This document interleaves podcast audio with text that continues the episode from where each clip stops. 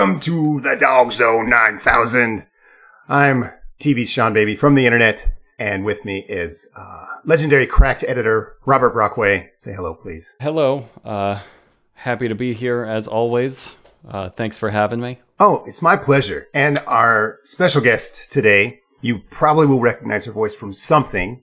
Uh, she is an old friend of mine and now is a, a very ubiquitous uh, voice actress, Fryda Wolff. Oh, hi. I'm also from the internet and now video games and animated series and wherever they hire me. That's a really funny thing, too, when you tell people I'm a voice actor and they're like, oh, like for what? And it's like, whatever they give me money for. Right. But no, you have like some legitimate credits. I mean, uh, Cyberpunk 2077. They're all legitimate uh, if Marvel the check Telltale. clears. They're all legitimate if the check clears. And though, like Cyberpunk, I have, well, Cyberpunk has like 800 actors doing 18 different parts because it's a giant world. So a bunch of bit parts there. But like, oh, like Guardians, I got to be, I got to be Rocket's girlfriend. I got to be an otter. That's Right. one of the. f- I thi- Yeah. is that the only anthropomorphic animal I've been? I think that's the only furry. There's I've no been. way. You, I think you were a you were a bug snack. That's probably got to count. I've been more anthropomorphic animals than that. What are you doing?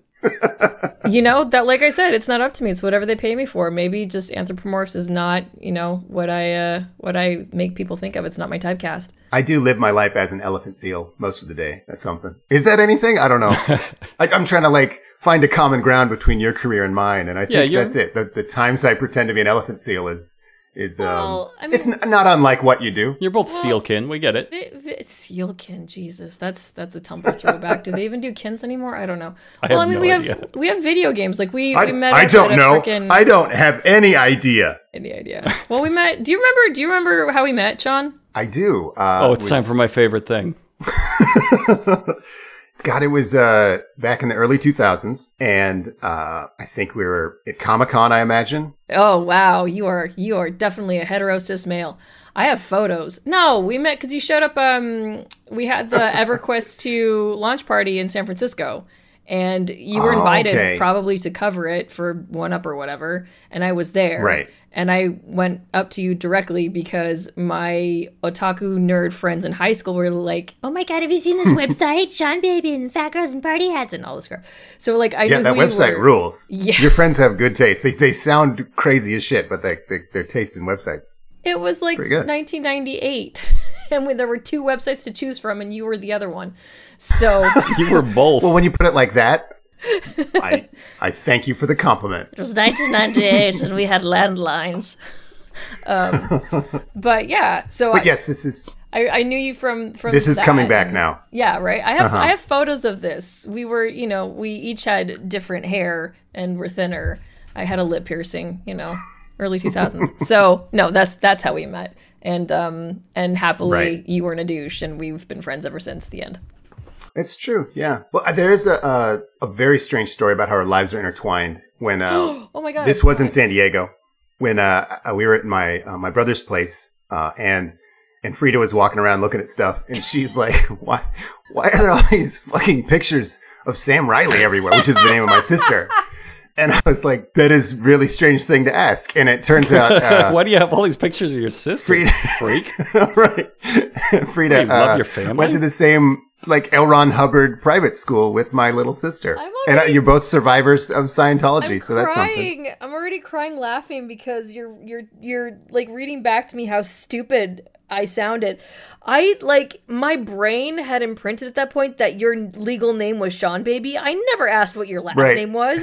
Like you're in my phone, you're still Seanbaby, and that's your whole that's your whole entity. That's it. So it Yeah. it didn't occur to me that you had a last name or a legal name. You were just Prince. And I thought so it like. I thought it was from the internet. Is that not your last name? I mean it should be. It is on on my life insurance forms. So uh, walking around your brother's house, be, and I don't, I don't even remember how I met Eddie. I don't remember. No, I think this was because I met you at EverQuest, the EverQuest party, and we became friends. And then I think you knew that I lived in San Diego because I worked for Sony Online on EverQuest at the time. Because before I was a voice actor, I had a career in games. And then I met Eddie and Damien there, and we hung out um, post Comic Con. And then yeah, and I was like, why? Why do you have all these photos of Samantha Riley, who I went to Scientology summer camp with? And to not make the whole episode about that because we could. so the deal with so the deal with it's known as uh, the Delphian School or Delphi, and it's out by Eugene, Oregon, which is you know not that much different from where um, you know militia people hunker down and hide from the feds. It's just land and Oregonians and a handful of Scientologists. It's it's very country. Yeah. It's beautiful. Like I had a great time. I for me there was no indoctrination. I just rode horses. They took us on weekend trips to like White River rafting and to Portland and Seattle and Victoria, Canada. Like I had a freaking blast because I had a very sheltered um, upbringing. My parents should have been my grandparents. They were much older, but um, this is how, a good way to explain how you end up at that boarding school if you're just there for the summer. My friend Gabe Castro, who um, lives down the street from me, he was from Anchorage, Alaska. His parents were from Spain. Um, so he's like first generation American. And I never met them, but you know, he does an impression of his parents the way I did an impression of my Mexican mother with with a very thick accent and complete, you know, a lot of misunderstandings. And his dad was just like, um, "Do you do you want to go to the uh, the computer school or the the science school?" And Gabe's like, "Well, the science school sounds good." And he ended up at the It's Scientology school. They My mixed up Scientology and science. we just didn't investigate. My parents didn't give a shit. What a where I ended up. predicament, cousin Larry! My my parents had a had like a, a Napa vacation planned and wanted to dump the 13 year old somewhere. So they drove me up there from Las Vegas, where I'm from, um, and dropped me off at the school. Then discovered it was Scientologists, and they were like, "Well, you're a pain in the ass. You'll be fine." Well, we're already And- here. I mean, Yeah, are we gonna already do? here. Not give you to the cult? Like, Exactly. The We're vacation here. was paid for, so they fucked off, left me there, and uh, and Gabe and I are still friends. And Gabe ended up going from a, a career doing music and sound design for everything from like Resident Evil films to Portlandia to Tim and Eric to I must be like I don't know twelve or more years ago, being like, hey, so uh, how do I? I'm thinking about getting into games, and since then he has like he's become a full-time composer sound designer for games he's and it's very funny he's like shy about it. he um he did music for the forest which is like his hit for some for some reason we have this conversation about how as an artist you have no control over how people process your art like the thing that you put blood sweat and tears into no one gives a shit about but the thing that you like fart out in a night or five minutes that's like your legacy and you're stuck with it Right. that's how he feels about the forest, which was sort of like a brainless theme, and people are obsessed with it. So anyway, and we've been friends since I was thirteen, Well, and now we're old sorry, as, Gabe. as hell. If it makes you feel better, I think it sucks too, pal. And I don't know, I didn't play. so uh, so um so yeah, so that's the Delphian school where um if you were a summer kid, the star-making Delphian school. Apparently, it just sounds suspect from the name. Like, that's what I would call the evil version of the X Men school. It was so truly weird. When my sister graduated, every child thanked uh, L. Ron Hubbard by name in their uh, graduation speech, and every child got a graduation speech. Did they look And- to the and so sky and scream it, hoping that he would just like catch it out of the air? Right. The the sex rituals on the side was like maybe inappropriate for the for the kids, There but were no I don't know. sex rituals. Look, if you're Yeah, if I you're know you're- if you're Christian, you You're give it up to contractually God. obligated. And if you're if you're Scientologist, you give it up to the you know highly lauded Battlefield Earth author whose entire collection was on display at the school library. Um, Right. it was a weird one, but like yeah, like Sam was Sean's sister was I like completely idolized her. I also stole her Tori Amos CD because I figured she could get another one. Thank you for that, Sam. I owe you one. Oh, she's coming after you now. You fucked up. I'm gonna you fucked up. give her the link to this.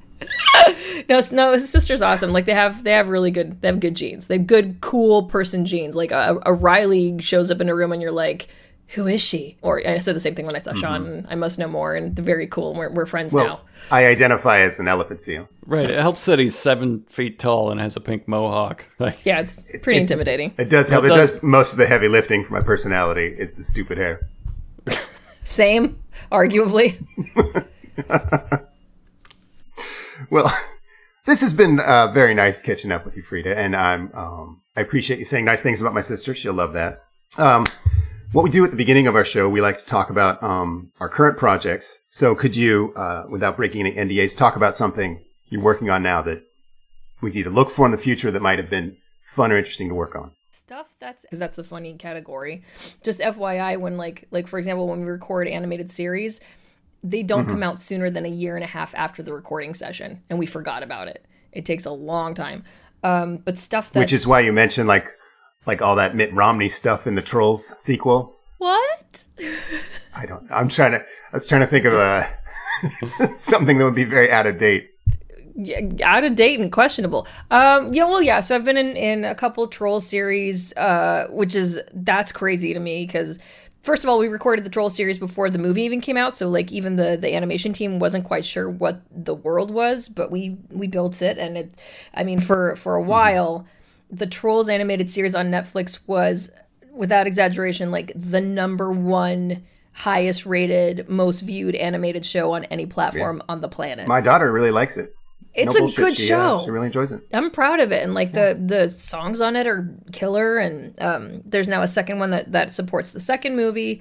Um, and the The second movie is clinically insane. I, I should let everyone know that like that movie is fucking nuts. I have to. see- I haven't seen it yet. I have to see it. Um, the, the crazy thing to me is that I uh, I have by proxy played at Rockefeller Center. Is it Rockefeller? No, where the this is the is the what's the Rockette stage? The broads with Oh, the okay. legs. That one. Yeah. I think it's Rockefeller Center, isn't it? The Rockette stage. Um, Speaking of the Rileys, uh, I have a cousin who was a Rockette. Oh, so there you go. No, I think it's Rockefeller. you people Rock, with your long ass plaza. legs and your seven feet of you. Um, yeah, I believe that. No, they uh, they did a Trolls World Tour, which is still going. Where basically they had all of us from the show, um, and not the movie, like the show people, record dialogue and music, and then had um, you know people in full body suits, and they put on a whole song and dance show and traveled the world and malls and everything with it, and ultimately playing that the Rockette stage with my voice as part of the thing. That's that's Oh. weird. That's crazy surreal to me. Um, but anyway, that, that's one thing. Um, there's a great show, a DreamWorks show that's on Hulu and Peacock called The Mighty Ones, which I'm very proud of. Um, one of the two uh, showrunners, Lynn Naylor, she was one of the original uh, people from Spumco who created Ren and Stimpy, etc. She's a living legend, and she's nuts, and I love her. Um, uh, the Mighty. Ones is yeah, the Mighty Ones is is is crazy. Um, I'm not one of the leads, but crazy for that for the Mighty Ones. I sing the theme song, which is a trip. Like if you're an 80s, 90s kids and you and you grew up with um, just theme songs being a very um, you know taking up 50% of your brain as an adult, it's wild that I got to contribute to that as well. Um, I'm Sometimes the world looks perfect, there. You go. nothing to rearrange. See, for the rest of your life, Sometimes you just get a feeling like you need some kind of change. you'll be on your deathbed. I just woke up from something. I feel like I just lost a bit of time. Do you guys know what happened? I think you Wearing wanted. sweater Yeah, I vest? think you've always wanted to be a singer. I think it's just struggling to get out, and this comedy game is like your tragic settling. Oh holding Like, him back. Maybe, maybe. So Fryda, we This haven't is all anybody wants either, to see from me. Nobody wants to hear my pipes. I was gonna say, and the other thing that's out is uh, you can you can play Loba in Apex Legends, which Oh, I which course, I hear Apex is kind of doing well. If Uh, you hadn't cut me off earlier, I would have listed Apex Legends as, you know, I had a long series of accolades I had memorized. It's going to tell everybody about all your work, and you're just like, shut the fuck up, shut the fuck up. sorry, too familiar. oh, I don't know. I'm pretty. I don't. but your IMDb is is legitimately insane, and uh, Is it? Yeah, know. it's very very long. You're a very accomplished actress. Tell you what, Voice the thing actors that I'm have the best IMDb's. It just it ranges so far. it's far. wacky. It's it, and sometimes you you wouldn't think they do what voice. The, the- honestly, the thing that I'm like most jazzed about right now because it's so stupid and bizarre. Um, for some reason, uh, one of the one of the marketing groups that does the commercial campaigns for TV and radio for McDonald's love me. They keep hiring me. I've, I don't know. I've done like it's got to be more like 15 spots at this point in the last handful of months. And what they started doing lately, their mainstay for a bunch of the spots is legendary film and TV star Brian Cox, uh, who's currently the star of Succession. He's the, you know, he's the, Sure. the Murdoch uh, analog. Um, I'm naked. yep, and That's he's from um, and he's in a thousand other things. He's Scottish. My husband's Scottish, so there's some Scottish pride there. Um, Brian Cox is doing a bunch of McDonald's commercials, and they've been having me do like the offer line of like get two for two dollars at McDonald's on his spot. So it's me and Golden Globe winner Brian Cox, Best friends now, fighting crime together. best friends. Yeah. I've never met him. We've never been in the booth. This is obviously since COVID. I have a I have a booth at home, but that's insane. you guys to would me. be fast friends. I'm sure you guys would get along. Right, as soon as this ends, I can you guys are just going to be partners. You're Oh, going to yeah. be the, the my- best buddies. in my fantasies. Well, I think it's awesome um, because that's really mm-hmm. Going to run to each other across a field while music's swells. only in, in voice acting can like a bum like me who you know is, is essentially like a nobody in hollywood if, if we had to do a totem um, poll system and then golden globe winner brian cox who we just and we just happened to slam through the two um, seasons of succession recently so on it like my mcdonald's All day long, like, Fryda's like, oh, peak. oh, little old me. Fryda, you are a, a radiant and beautiful woman with lots of talent, and everybody knows it. You're and so this nice. is uh, the other thing I like to do on podcasts. I like to uh, give a lot of weird, uh, strange compliments to people, and then make everything very uncomfortable. He does good this in person too, but he holds you down the whole time. it's true. not on purpose he's just a tree It's it does take me like eight minutes to move one of these legs. are you an ent yes, Technically, yes. an ent kin. We're bringing it back. If it's not a thing anymore, it's Bring it gonna back. be. If it's, it'll be after this. Start Let me tell you about a project. See, you're working with uh, the illustrious Brian Cox. I recently, um, I don't know if you've seen the film uh, Wonder Woman 1984. no i'm aware of it though Okay, good. It's not very good. Uh, what I did is I made trading cards based on the perspective of the guy in that movie, who you might know this uh, from discussions about it, gets hijacked by Wonder Woman's boyfriend. So Colonel Steve Trevor comes back from World War One and just quantum leaps into some random dude who doesn't even get a character name. He's called Handsome Man, and they just take his body and just fuck for days, steal a a fighter jet and fly to the Middle East and just this guy takes handsome man's body. He's driving into tanks and and kicking guns, and uh, neither one one of them really seem to think there's a problem with any of this. So anyway, the conceit of my article was that he was aware for, of all of this and and completely awake watching this happen, and the trading cards are from his perspective. And uh, this is obviously such a high concept that I think the article might have sucked, but uh, it it certainly was a lot of fun describing to you just now. it was all worth it So that's what I'm up to. That's the kind of thing I do on when I know a hot dog. I just did.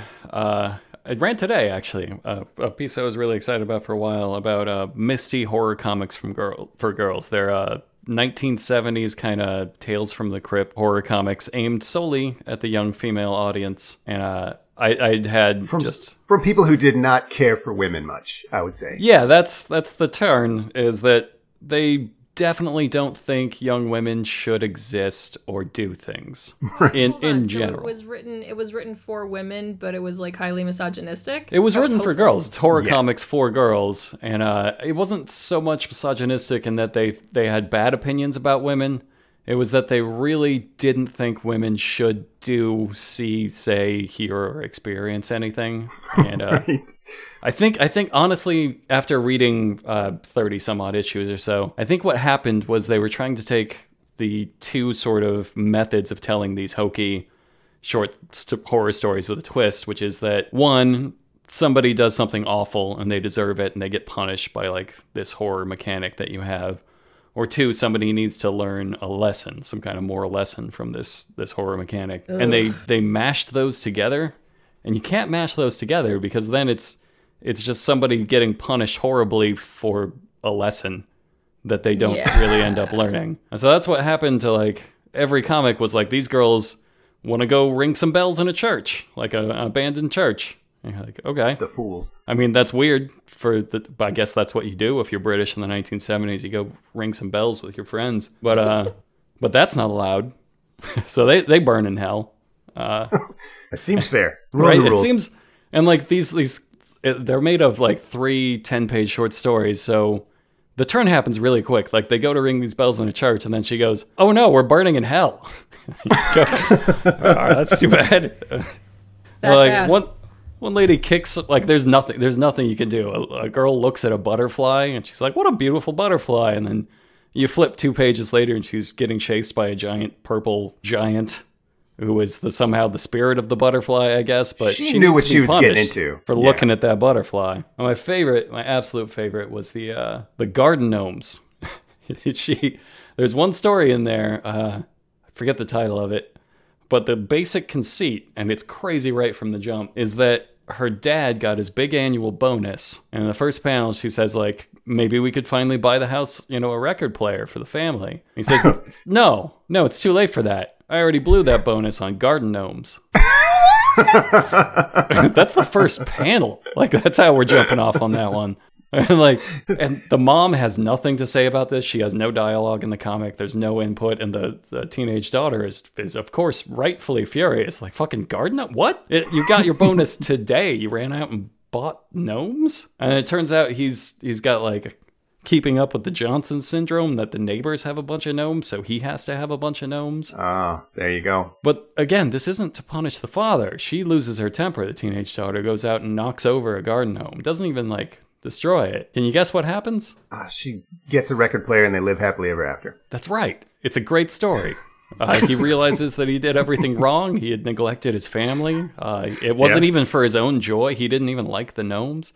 No, no. Of course, she is murdered by gnomes. that was a, It does seem like she was taking her anger out on the gnomes. Like she made a poor decision. She probably should have been more assertive with her father and said, "You've you've done a dumb thing with the money that should belong to the family, not just you." I mean, she did. In all fairness, she did say that. Uh, I don't think he heard that. I don't think he he's is capable of hearing women at You can least only hear the call of the gnomes. It is just such a such a mad sensibility, especially to bill it as this being like an empowering girls. thing for for girls of the seventies. This is your comic, girls. Yeah, I, You're I mean, I don't want to speak for women, but they love gnomes. They love tiny men who who leer at them from the lawn. God, they're just murdered for everything. Somebody like she goes to visit her her sick aunt and finds that she's lavishing attention on her little dog. Not just like too much attention, but she's starving to death because she has to feed her dog steak and she can't afford her own food. And the, the niece is like, "Well, this is crazy. How about you stop Right. doing that?" And uh, of of course, she is murdered by by the dog for this uh, because you're not you are not supposed to. get if you can't get steak, you can always like eat old lady flesh. It's really a, a similar texture. There's just Do there any was of the girls survive ever? I mean, did, like even like you know like like uh archetype survivor virgin anything? intact. No, not intact. Oh my god! A couple mean- of torsos made it through. a few survive like horribly scarred from this lesson. They they like to pull the it was a dream or was it thing, but like Ugh. clearly Hate that. But they don't always. Sometimes like no, no, she's dead. She died. She uh she she tried to tell a man not to cross the street because there was traffic coming, and I mean it was right. He would have died, but she still needs to be punished for this. Sorry, girls in the seventies. When- I I grew up When with you're my, doing work and you get, I imagine you've had some scripts handed to you where you're like, "This is fucking stupid. I don't want to read this." Like, uh, how do you deal with that? Well, I mean, I have I have the option of not doing auditions that I don't agree with, um, and uh, on, I don't even mean problematic. I mean like someone's handed you something to read and it's just too terrible. You don't want to say it out loud. Say for a hypothetical, somebody Oh, no. handed you a script with Brian Cox attached to it in the lead role. and it, w- it was about a father who spends his entire bonus on gnomes. How are we feeling about that? I feel that Brian Cox has a lot of debt and needs to pay it off. Um, for starters, if he's doing it. But you know what? Like, like that just makes me think of like you know, like remember Christopher Lee did the was it the werewolf movies with like Oh, yeah. exploding dwarves and stuff. Look, especially British actors, you're just a workhorse and you got to pay the bill sometimes. I've I've done a lot of questionable questionable things Mm-hmm. because I need the money for rent. Um, Sure. Like, I, Haven't we I- all? God, haven't we all? My uh Mm. my my only purview that I have any control over is like saying no to if I get an audition and I'm just like this is I just I feel sick. Uh I'll delete it. Um and if I'm requested I'll try to, you know, bite it or explain could we maybe talk about XYZ. Most of the time no. It's very Okay. there's one. There's one. I'm not. I can't. Hmm, hmm, hmm, doing doing the thing where I talk about a thing that I hope I don't get f- blacklisted later. There is a there Right. is a thing that went around where I'm just so gutted because the dudes who are doing an animated series also were showrunners for a show that I love. Like a they they did a live action show that's kind of recent that I'm just like yes, I'm just on board for everything, whatever. And then they're doing mm-hmm. their first animated series and all the parts of the women are just so like I can take a joke and sex is funny, but there was just it was completely unfunny, misogynistic. It's centered around like a male character where he's just like a sex pest, but like the worst kind of sex pest. Um, where it was just basically like trying to make light of assault. And I'm like, I'm trying to find the humor and I really can't. And it was kind of weird because the live action show had like funny sex, gross, weird, awkward humor, but nothing like this. So it was just one of those things where I'm like, I can't I, if I can't find the humor in it, I'm not going to be able to sell it as an actor. So I just boop, Uh-huh. delete it.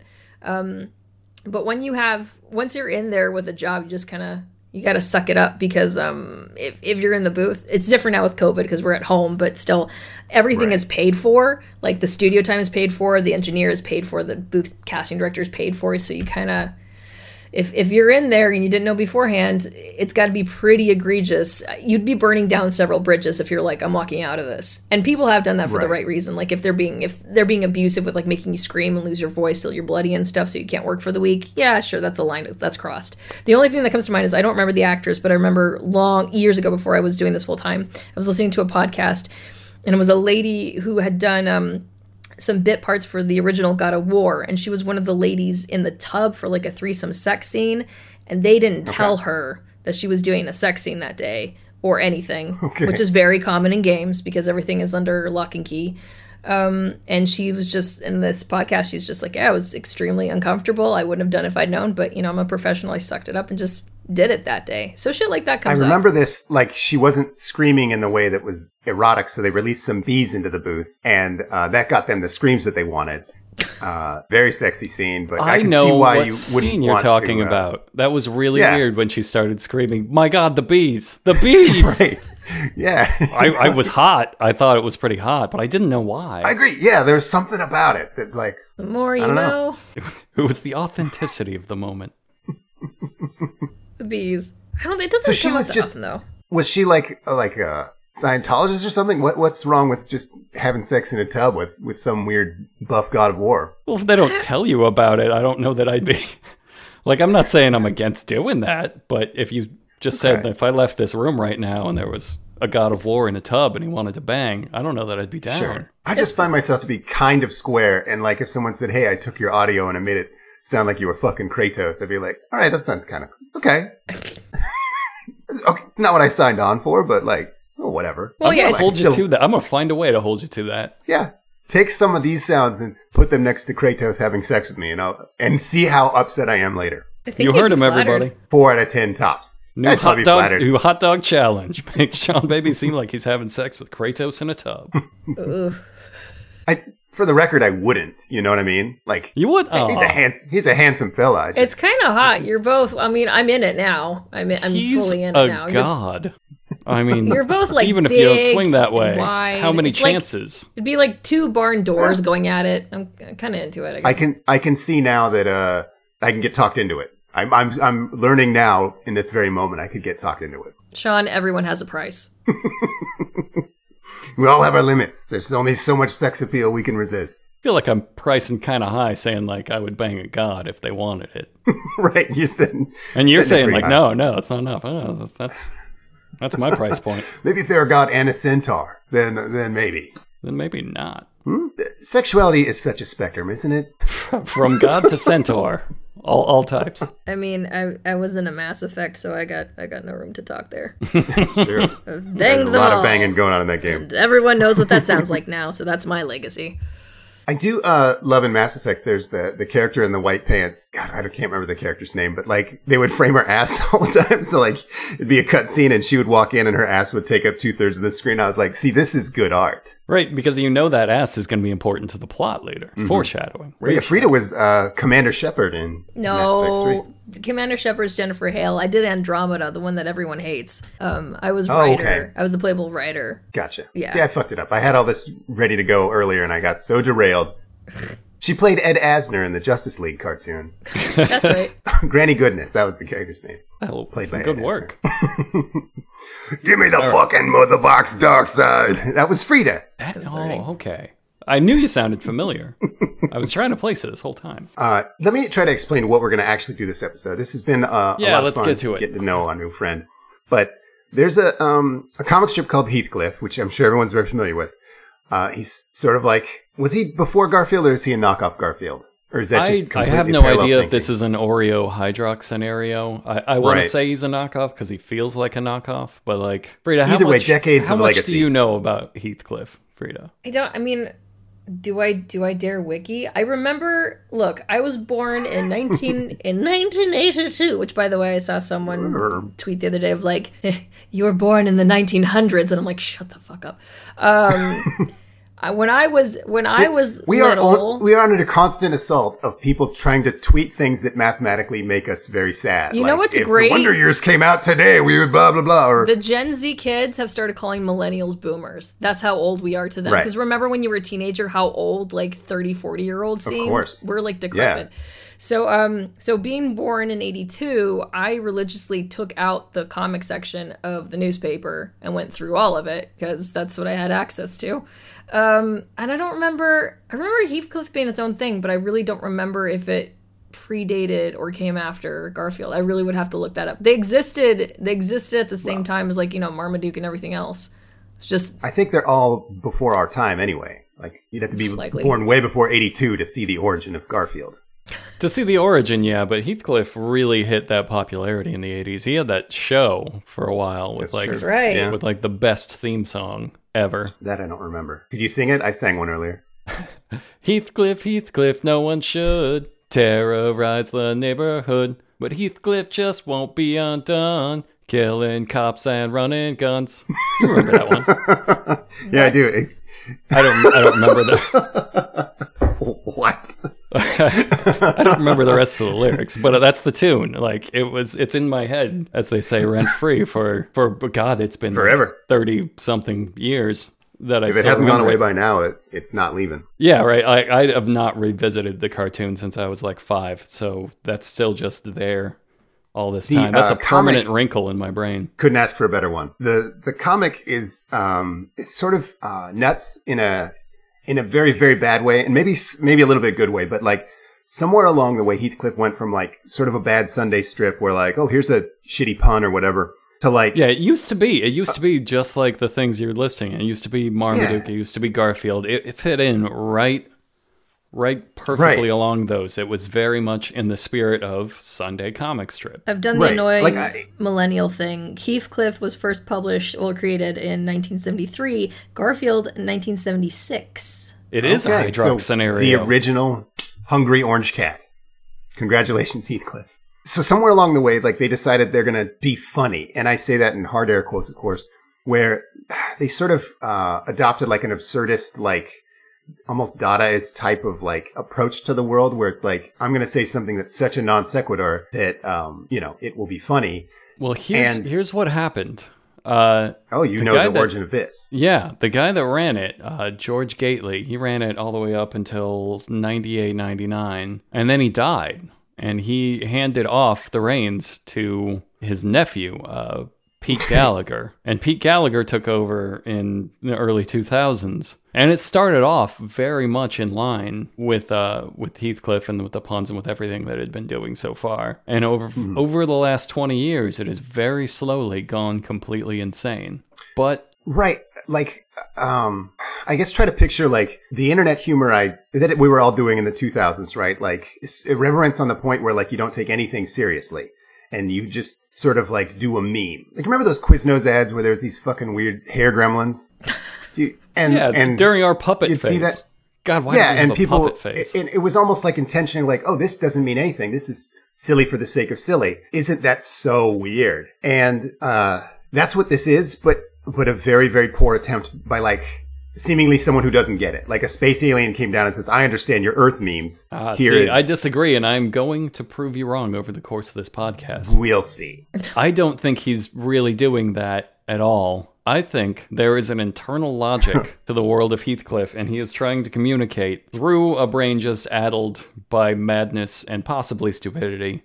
He is actually trying to communicate an entire world full of rules and logic that, that works. Okay. It doesn't work in a way that a sane person will understand. I'm not saying you'll understand it after this, but I think Mm-hmm. towards the end you'll be like, I can see the logic of that. I can see what's coming next down the pattern. It's Well, like I know uh, for producing this episode, you looked at a lot more Heathcliff than I have. So I will concede you have a, a bigger picture of what we're dealing with. I've looked at so much Heathcliff. I have seen I'm- what lies beyond the stars, and it I'm is really surprised friendly. by the timeline. I just I expect because of my memory of Heathcliff being like a an 80s thing, I just expected it to be like the standard. Yeah, they were doing a lot of coke. Like all the cartoons that raised us, it was just so much cocaine. But this early 2000s, that's interesting. I mean, know, maybe it was just like ecstasy. Who knows? That would Nothing explain Family it. Circus. Yeah, that's really But not only Marmaduke. explanation. Only like a a dark sadness can explain Marmaduke. Yeah, Marmaduke does have a bit of like impending suicide to it, doesn't it? Yeah, we should do one on Marmaduke. A really sad episode on Marmaduke. Get a mental today- health counselor in we- here to guest. we brought uh, Fryda, professional voice actress, on because we'd like you to um, use your very professional voice to try to explain the things happening in the Heathcliff cartoon and then read us the caption. And that will, I think, narrate to us. Narrate to us the Heathcliff, and then we will discuss. Do you want it? like. Posting the do you want it one in my free voice or in the voice that costs money? But I think um, I want to leave all artistic decisions up to you. all right, I'll so have as you see in the in the Discord, uh, Brockway's pasted this. This is where it started for us. Okay, hold on. Grandma has to go. I'm in the voice channel, and now I need to get to the not voice channel. The general? General. All right. Okay. All right. We got it. Okay. Okay. Here we go. Ready? Should I should I start with the description or the quote? The description. I'd say yeah. that's. Okay.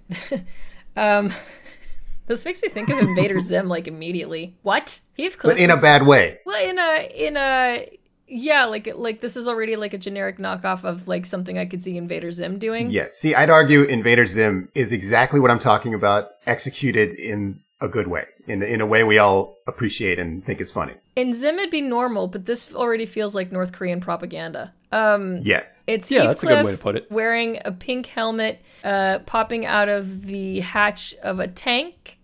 The tank says meat on the side. It's flying a flag that says meat. It says meat on Heathcliff's helmet, and he's Uh-huh. passing not a butcher, but it just says meat instead Uh-huh. of The meat butcher. store. But it's, Yeah. it's clearly a, a butcher because there's ham hocks in the window and two, you know, white men with aprons. Um, it just says meat four times. And then on the sidewalk across the way is a bunch of children that have kind of been, first of all, copy pasted. It's just the same girl drawn twice and the same boy drawn three times. Um, and they're and they're cheering the meat. And then in the background is downtown Los Angeles or Chicago with some mid-sized skyscrapers. Meat. What? Especially with like with the tank rolling down Main Street. Like, well, for I mean, we have you know, especially it's twenty, it's twenty twenty one, fellas. How about that insurrection? Um, with that sort of, that's maybe a little bit more normalized now with like you know having National Guard and whatever um, patrolling Main Street America. That's something we're getting uh, used to as we boil more and more like dead frogs. Um, but here in the '80s is freaking weird. 119. So they're a year on This this. could be a BLM protest. Yeah, if you change the it could caption, be a BLM uh, protest. The caption, of course, is Chil- oh, the caption is "Children love the meat tank." it's fucking madness. to explain. This happened after the insurrection. Uh, 119 is January 19th of this year. This is what Heathcliff is doing now. Entirely aware of that that cultural situation, and yeah, tanks rolling down the street. Like there's an ominous center to it. You can't quite place it, but it's a little weird. This is le- this is current. This is legitimately This January is, of this this is year. very recent. Yeah. this was the 19th of January. It's a couple weeks ago. but it's not. But it doesn't work. No, Yeah. It should it should not be, which is is why we're talking about it. It really is like it does feel like someone uh, pitching a, an, an idea during a, an Invader Zim meeting, and just like Jhonen Vasquez would be just very disappointed in it. You know what I mean? Like it is, it's so silly. And I guess of course the meat makes me think of Invader Zim, but uh, but there's just no there's no like comedy to claw at. Like there's just nothing about this that says um, this is absurd in a in a way that means something or in a way that is unexpected. Oh no, it's, It's not merely funny. I think dreamlike it's trying to communicate Nonsense. something though. Maybe. You I, know, I think so. I uh, think we'll get there by by going through a few of them. I think I think I can show you how to translate a Heathcliff comic. You know how when you say a word over and over and over again until it's just word sounds? This Mm-hmm. has the word meat in it so many times that my brain has actually stopped recognizing it as a, as a word. Like I'm, it's making me question if that's even how you spell meat anymore. it might help you understand it because I don't think meat is actually the subject of what's going on. No, it's just plastered everywhere like meat for president. Maybe it's meat for president. I don't know. Meat, meat, meat, meat. That's something. but no, This is meat is not for president. Okay, don't- let's. We've got a lot to get through. I think you'll you'll start to get them. Let's try. Okay. Let's try this one. All right. Okay. So Heathcliff is walking down a suburban neighborhood sidewalk past a white uh, semi-picketed fence. Um, past the dudes on the other side of the fence in their yards, presumably, are in beekeeper suits and moving hives, presumably. And Heathcliff. They might um, be the same guys who work in the meat store. They are the same guys who work in the meat store. This is their hobby, I guess, making, uh, curating They're atheists. honeybee hives. I don't know. Um, they're moving hive um, pallets, and Heathcliff is head. He looks like Pigpen from Charlie Brown, whereas his. And they're not even. Let's be honest. These aren't bees. They're small circles, and they're not even like fully drawn circles. They're just kind of like. Well, it looks like you're testing a ballpoint pen. We're inferring that they're bees because they're in bee suits and carrying the pallets. But my God, and you're a are fucking professional artist. Draw I've seen bee. real art. My God, We know no. you're not above copying and pasting because of the last comic. Draw one bee, copy it several times. Well, these are just little ballpoint pen semicircles uh, that are just on Heathcliff's head like a like an afro. Um, but he seems fully unbothered, and the caption says, "You don't often see a wig of bees." And It's like as a as a comedy writer, I often find myself with just sort of a blank space in like a Mad Lib sentence where I was like, somebody is crazy, right? I just sort of need them to have an aspect of them that demonstrates that. So it's not unusual for something like that to skitter across my brain, like this person is, you know, as crazy as a wig of bees. And then that sort of says to the reader, hey, this is a crazy person, right? Who else would have a wig of bees? This feels like like a normal headed version of that that doesn't like work on a second draft. It's oh wig of bees, it's perfect, crazy. And then they never think like, should I put that in a setting where that would be crazy? Or just is that enough? Yeah, it's probably it's probably enough. I'll give Heathcliff a wig of bees it's probably enough. and that person I- will point at it and and mention that it's crazy. So the rules of this universe are that having a wig made out of bees is unusual. Uh, And we are I don't know if introducing that- that, concept. An, un- an unusual thing happened. No Right. further comment. right, reader. This this universe takes place, uh, or this takes place in a universe not unlike yours. So just to let you know, this is a strange thing you're seeing.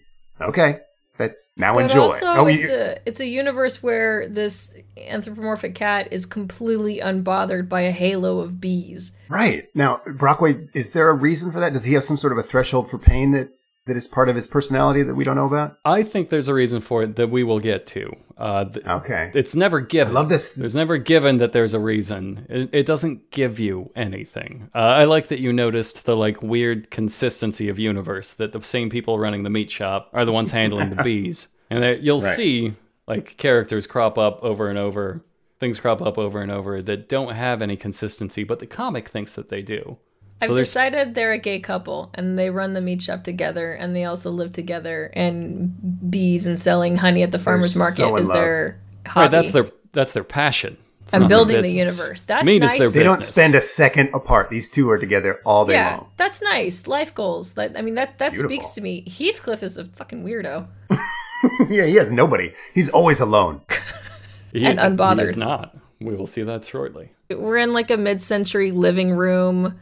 Um, as Sean was pointing out before, with like the yada yada environment art of the skyscrapers and the meat tank thing not being finished. For some reason, the furniture is mostly fleshed out with little layers, but the walls are just blank white, nothing void. This is basically just it just exists in a void. Anyway, we're in a living room and we've got um i mean these are they parents i'm being ageist these uh seemingly older people because the man has a white mustache respectively sitting at their uh, It's a very old father if he's a father. recliner and and uh, Probably grandfather. and uh, grandma slash mom at the uh, couch, and there is a youngster, probably no more than ten, sitting on the floor. Heathcliff is on the couch next to the lady. Just chilling. I'm, I mean, I'm, I'm saving up for the money shot because I need to make sense of what makes sense while I can handle it. um, Grandpa's reading stocks, stocks, um, on the newspaper. The stocks It says paper. Stocks, which by the way, the word stocks takes up like a third of the page. Um, a nondescript book of, for the lady and maybe comic books for Junior. And Heathcliff is just chilling, laid back, doing nothing, legs crossed, arms behind his head. they're all wearing pink helmets that say ham. And here's the weird thing because there's not even continuity in this universe. If we could go back to the first one with the meat tank, he's wearing a pink helmet and the helmet says meat, but now he's wearing a pink helmet and it says ham. Why have we gone Mm-hmm. from meat to ham? Why is it why why not at least like thread the universe with, you know, meat helmets cuz then at least we've got some consistency. This how do you make a wiki around this? And uh, what's the caption? Oh, every time. The caption is, oh, okay, again, now I know why you asked me to do this. Ham is up a point, as in up a point in the stocks. Just The ham stocks have gone up what- a single point. Yeah, those And those notable. redditors jacking up the ham stocks.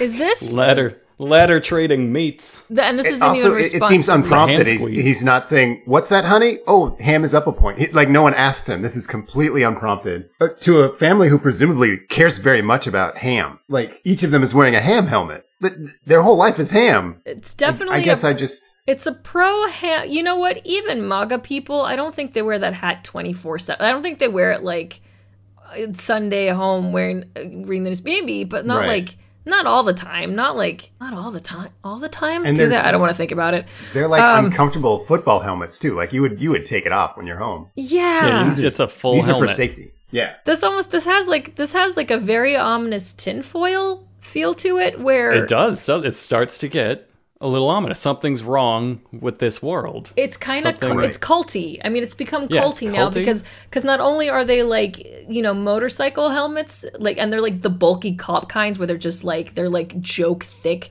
she thick. They're like thick helmets. But the fact that the whole family is made to wear them, they have been custom fitted like tinfoil hats, Mm-hmm. and they say ham. What's going on? I think we'll start to see. Oh God! All right, there's another one. Okay, here we go. Here we go. Okay, we're outside. We're outside. Maybe we're outside the house of the residence we were just inside of. It's a it's a pink house in the suburban yard. You got the white picket fence, so maybe it's like on the inside of the same neighborhood where we had the bees before. There's a there's a, presumably a, um, an electrical wire. Uh, with two birds on it. Um, oh, are th- oh my god, are those helmets? I thought they were Those are helmets. Okay, hold up. I gotta back up. There's these two little yellow looking like Snoopy birds, um, but like again, barely drawn. Like one, not, one doesn't even have the the tail Drawn attached. It's just like fucking a asshole. it's a floating it's a floating um candy corn i don't know what's happening um and i thought i thought these were text bubbles but upon closer inspection they're helmets again but they're huge and they don't even look like they're fitted on the birds heads the way they're drawn they look like they were like ms Paint's copy pasted on the one on the left says crumb and the one on the right says worm which don't even go together. Um, Heathcliff is um, passing the, the walkway. He's got, he's passing a flag, whereas maybe in nationalist America you'd have an American flag or otherwise hanging out. It's a pink flag that says "ham" in all caps. But Heathcliff has gone into his closet and taken out his other helmet, which says meet again. And the caption is, "Oh my God, there are drugs involved." The caption is. Things seem a little off today. Things seem a little off today.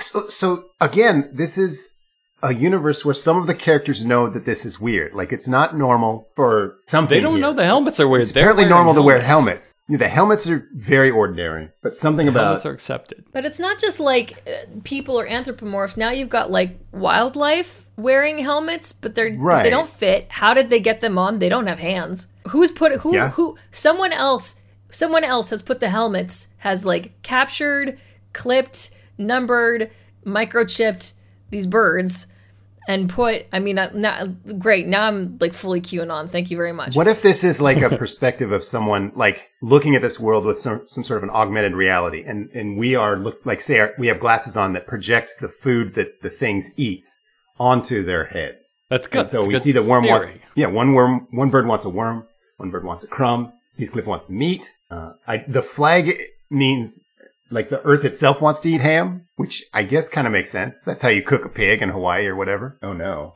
All right. My theory Well- just got fucking blown out of the water silently. All right. Counter Robert's- you with the Heathcliff. This is my counter Heathcliff. Robert has posted yet another Heathcliff comic, and uh, we're in front of the same house it's the same.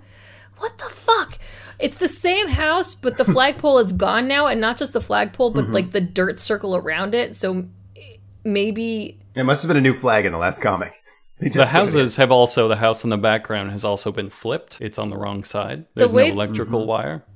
the way these are dated too. I can't even tell which which comic was drawn more recently because this this means nothing. This like 421. Well, it can't be April of this year, so I'm assuming it's the 21st of April of some year. Who knows? All right. Okay, so the house The year 20 North Labrador. Sorry, numbers stopped making sense to me. I don't know. It's probably a side effect of what we're doing. I was gonna say earlier, That'll like uh, after the first comic, I'm like, this just feels like like uh, they live, like the John Carpenter, Yeah. they live, but like Yeah, we're not supposed to be seeing this shit. Yeah.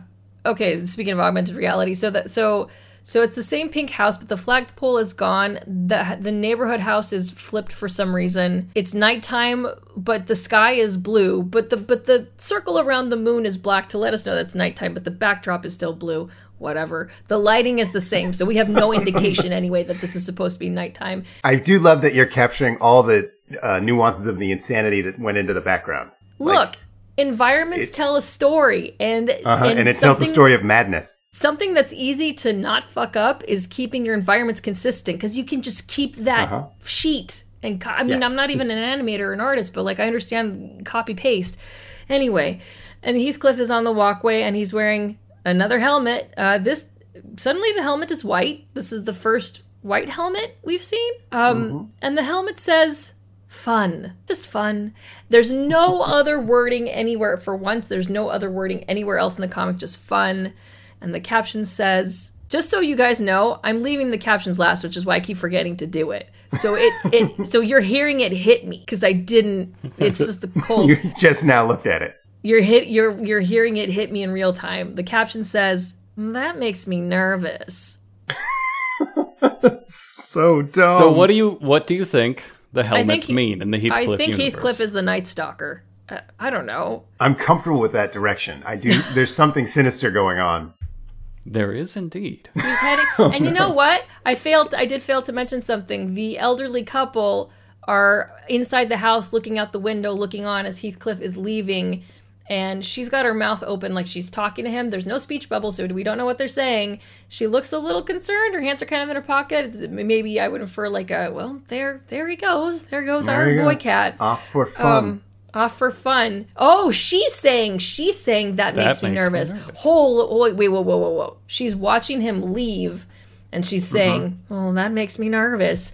Does that mean that like now is their chance to escape the mind control wrath of Heathcliff? or are they worried for his safety because he intends on having fun and we know it because his helmet says fun, but maybe it's I think not he's like, like, a troublemaker, so the the fun maybe implies that somebody else is gonna, or something's gonna get broken or something. He's going to hurt somebody. That's the way it he is reads going out, and they are frightened for for the world that he is going out. Right. Because in this aside universe- from the helmet, this feels like a real like Marmaduke style like Sunday comic, where it's just like it's not funny, but like you get how like they might have tried. Like they kind of get in the in in the their shitty brain how that sort of counts as a joke. But then the helmet, I, I guess maybe it's shorthand so that the artist doesn't have to like set up the idea. Like I don't know, I don't know, because. With only one caption, you can't have Heathcliff say, I'm off to have fun, and then have the other person say, Well, that makes me nervous. This So is have an to have- internal, consistent logic. People wear these helmets, Right. and they have they mean something. they mean something. They either advertise their intentions, Mm-hmm. or perhaps they advertise their wants. Right. But it's very it's very clear that you can you can find something else about them that's worn on their body. It's just it's right there. Mm-hmm. They can't hide it. They don't seem to be allowed to hide it. If they want something, it's right there. You know. I think that's what the helmets are there to do. Maybe that's why the helmets are so bulky, is because they have a smaller helmet underneath that they can't control. And it's just says dick, dick, dick all day long. So they're like, no, no, no, ham. I, it's just ham. Relax. It's their cover helmet. This is making me think of um, you guys know uh, Judah Friedlander. He's a he's a stand up comic actor. He had um Sure. I think he just played himself basically on Thirty Rock before some Right. people were born. Um, and and his deal was like every day he had a new hat that said something funny, but like his. Yeah. hats were funny and Yeah. A lot of good one or two word punchlines. So like Yeah. we know it's possible. Like yeah, you can you can do the hat gig and make it like a lifestyle signature thing where it's not ominous or intimidating or weird. This is just it's not even weird. It's like yeah, like the Dada thing. Yeah, eh. I can't like I can't make it make sense. I'd like to, so then I'd stop being afraid of it. Okay, so we're we're back in our suburban neighborhood. We're going down the sidewalk. It's a beautiful, partly cloudy day. There's two ladies hanging out outside their homes, kind of staring down the road. Um, there's no speech bubble, but their expression is very, "What's that over there?" And I'm I'm gonna bet I haven't read it, but I'm betting that the the title quote is gonna give me that dialogue. There's a is that Dennis the Menace? Isn't that what, what Dennis the Menace basically looked like? I know it's the kid from the previous comic, but it just looks like that just looks like how I vaguely remember Dennis the Menace to look like, like a little blonde kid, the shape of an eggplant, in a I red hat and a red supposed jacket. Like you'd have the slingshot if you were like, "This is Dennis the yeah, Menace. but the idea is there, of There- just like there you're, is a menace to him because he's not wearing a helmet indicating his desires, so we don't know what he wants. I should be clear to to uh, switch it up. There are no helmets in this comic that I have detected, which is already off. I've gotten used to the helmets, now they're gone. You've got a good helmet eye. No helmets. She's right. Heathcliff is walking in front of the boy, but he's floating about six feet up.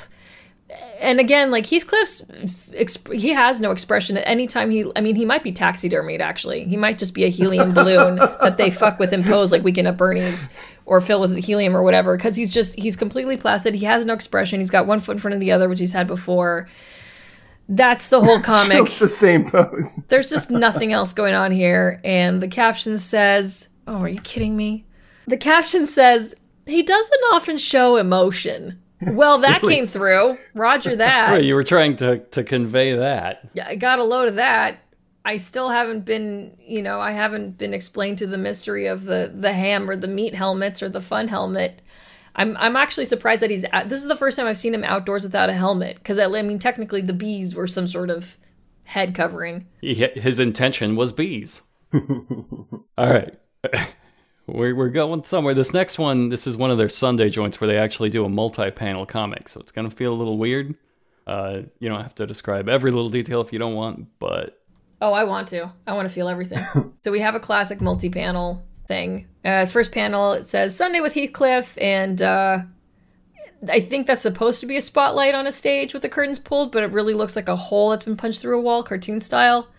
Again, Yeah, I'm just the goatse. I'm just just shitting all over the internet. here. Yeah, it's a goatse. Thank you very much. No one knows what that is anymore, by the way, because we're old. Um, That's fine.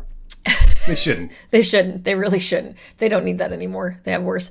Okay, I'm gonna try to get through this. Already my head hurts. Okay.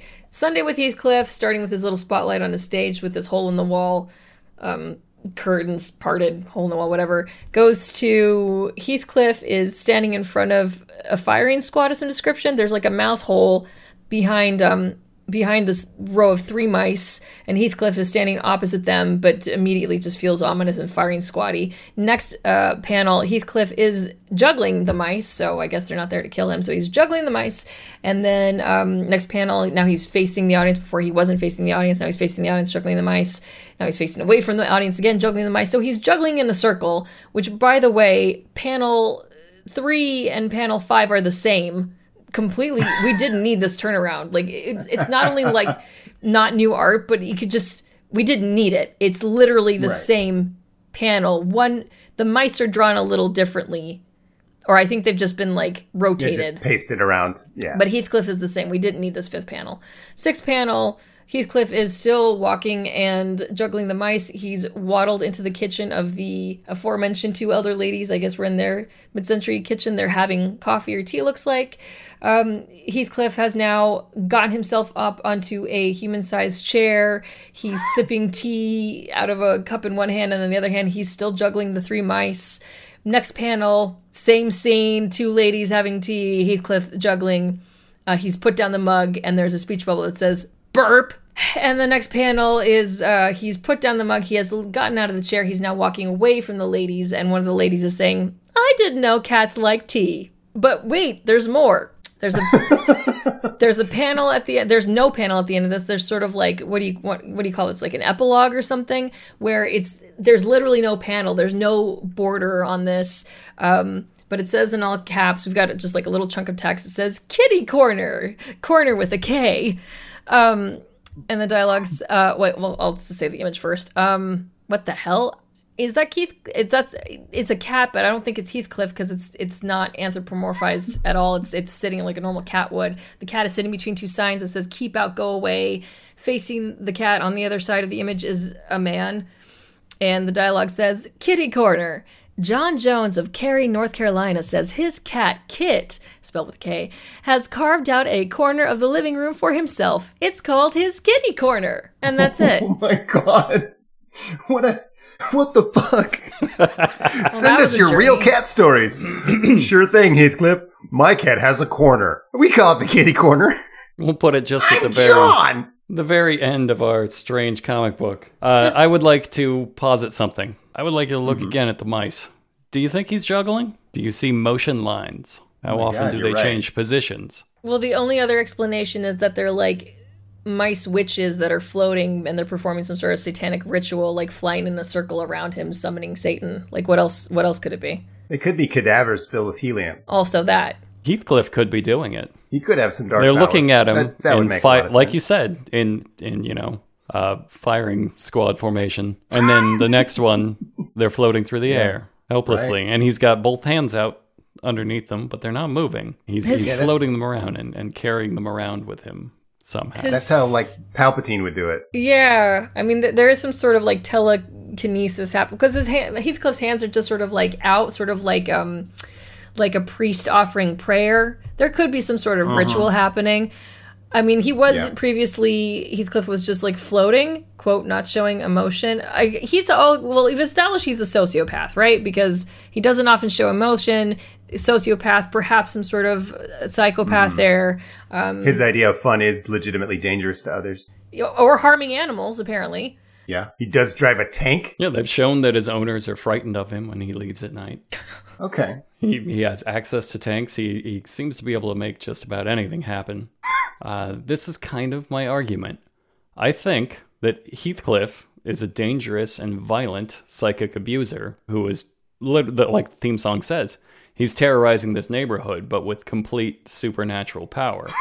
and I think yeah. the helmets are there to show that you can't hide your intentions from Heathcliff. He always knows. I mean, I think it makes as much sense as any of the shit we've come up with to explain now, this. how, how on board are I- you with, with that theory? How, how do you how I'm far trying to- fetched do you think that is? Well, I'm trying to figure out if I think the helmets um, are his mind control or to protect him and everyone else from some bigger mind control. He, I mean, he's definitely like the Dark Lord of the story, right?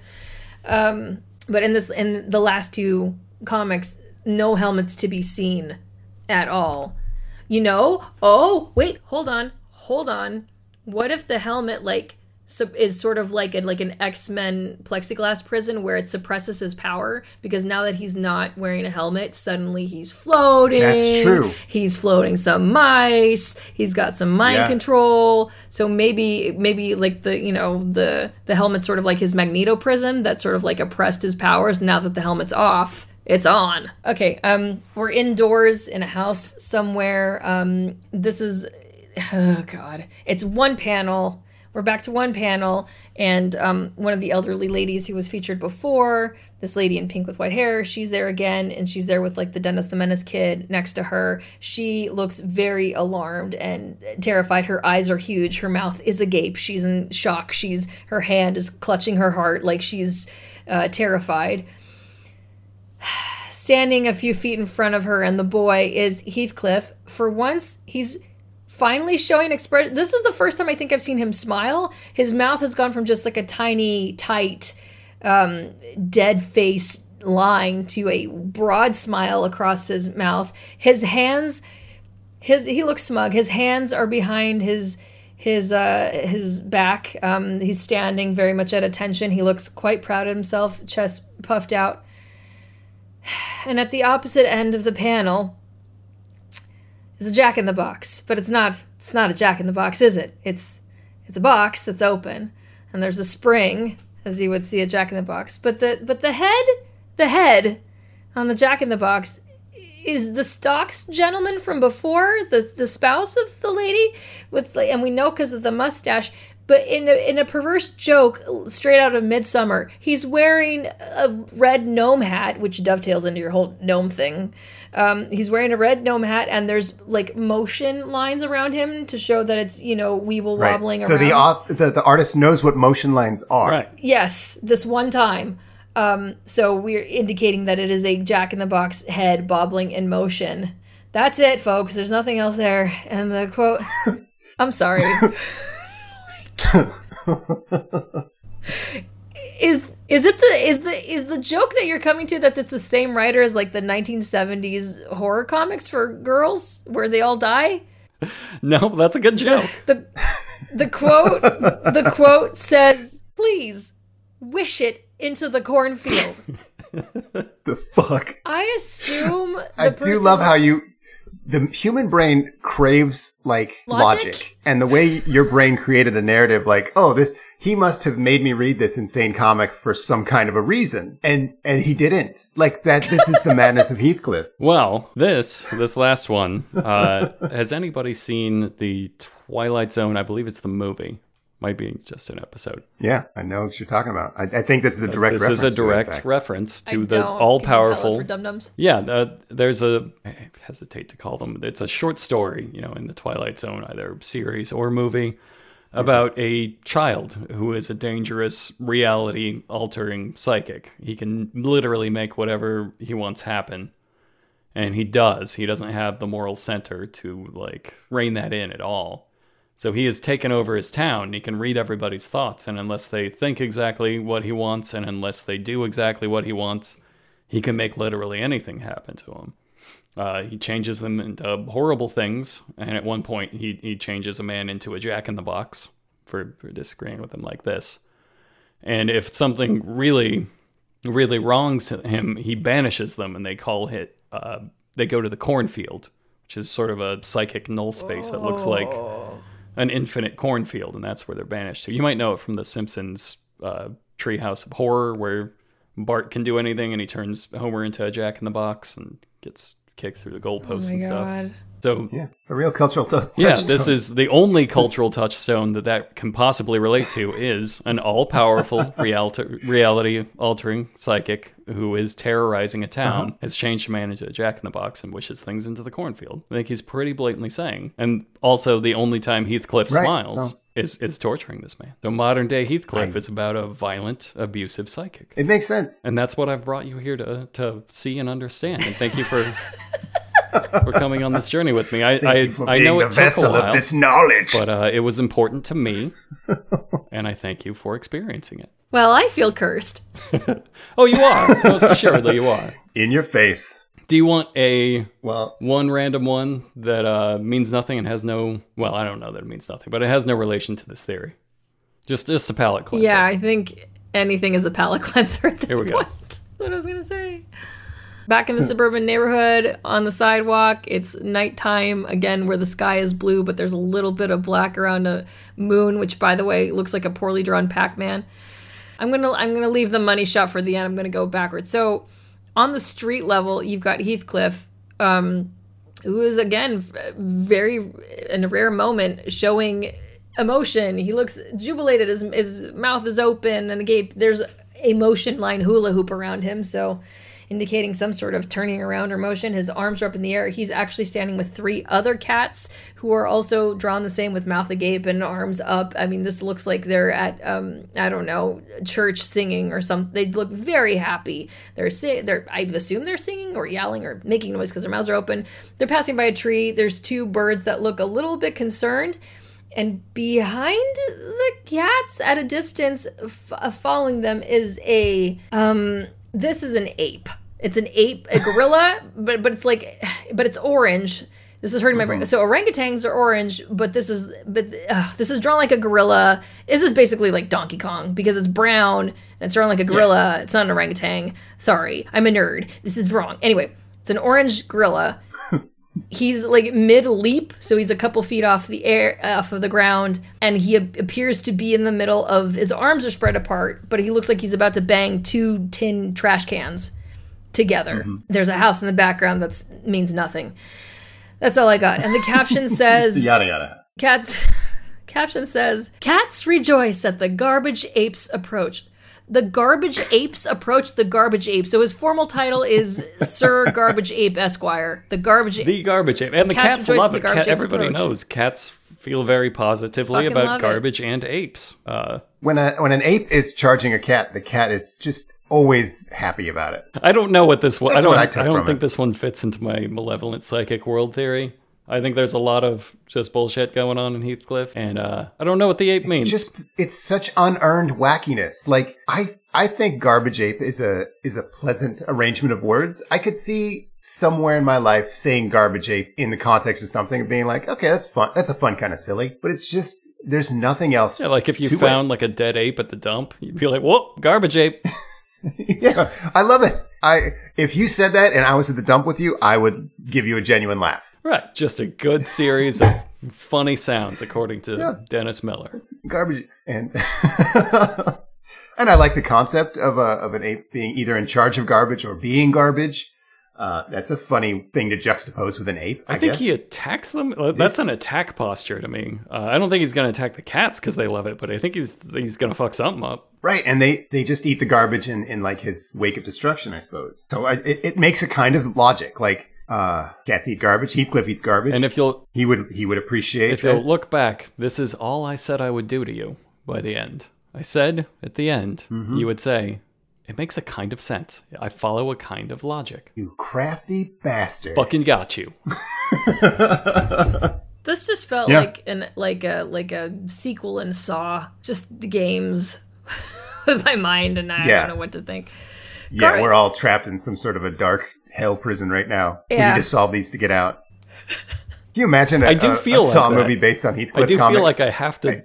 I, have to do something. Like it triggers that like puzzle solving part of my brain that like that really watching does. Twin Peaks or something does. It doesn't feel entirely random. There's something there that's like I can I can track it. human brain fucking hates random. It's like the uh, We'll do anything to make sense. There's a things. famous song that Yeah. uh, I, I think it was Italian. Italian guy did making fun of how English sounds to him, and he was just singing how gibberish English sounds to him without speaking English. And it is you can't listen to it without like it tricks your brain into trying to hear every word, and it's so frustrating. It's you like, no, I, I almost no, that's not it. I know. Oh no, I don't know that one. How I feel. How I feel about Heathcliff. A lot of complicated emotions with this cat. This cop killing cat. Well, uh, I think that's a perfect way to go out on. Uh, Fryda, do you have anything you'd like to plug before we go? The hole in my head. Um,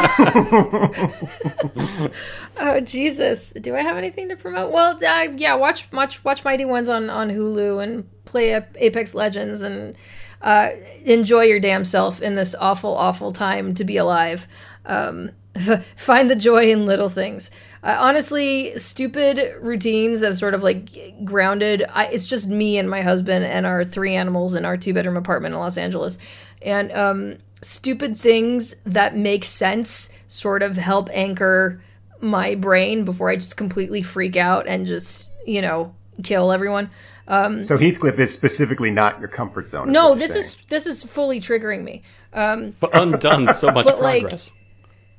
Yeah, completely. No, well, just we have like things that that are order and make sense. Like, um, we have this sort of like weekly ritual that we never used to because otherwise you just lose time and days and this sort of like bunker lifestyle. Like on the week, my husband learned how to make fabulous breakfast burritos on the weekend. That makes sense to me. That feels sane. And that sort of just like connects me to something that I that is reliable and enjoyable. This is neither So you're reliable. plugging breakfast burritos. Hell That's yeah. your- You're your Anti-Heathcliff. husband's breakfast burritos. Breakfast burritos. I'm Your an- anti Heathcliff.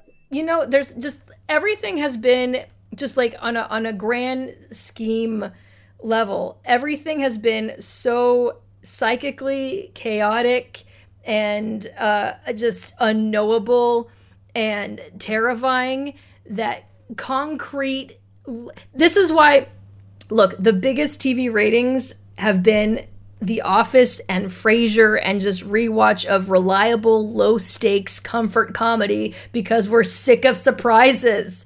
But this was hilarious. Um, so thank you for having me. Thanks for coming. anytime, anytime. I'm gonna go rock back and forth now. Einstein 100 Frankfurt.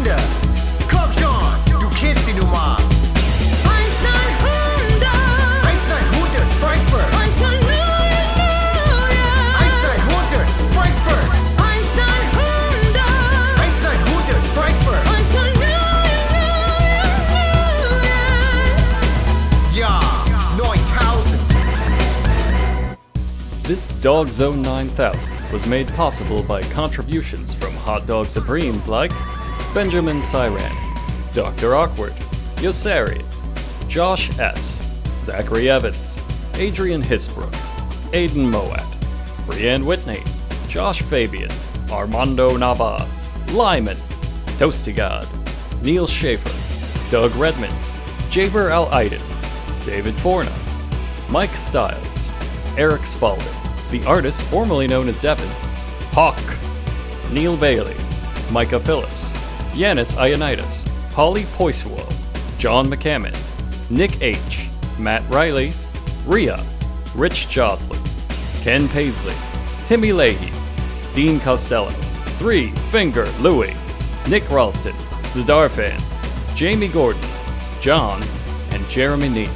Special thanks to Alpha Scientist Javo for posting Heathcliff daily in our Discord, even though nobody asked him to do that.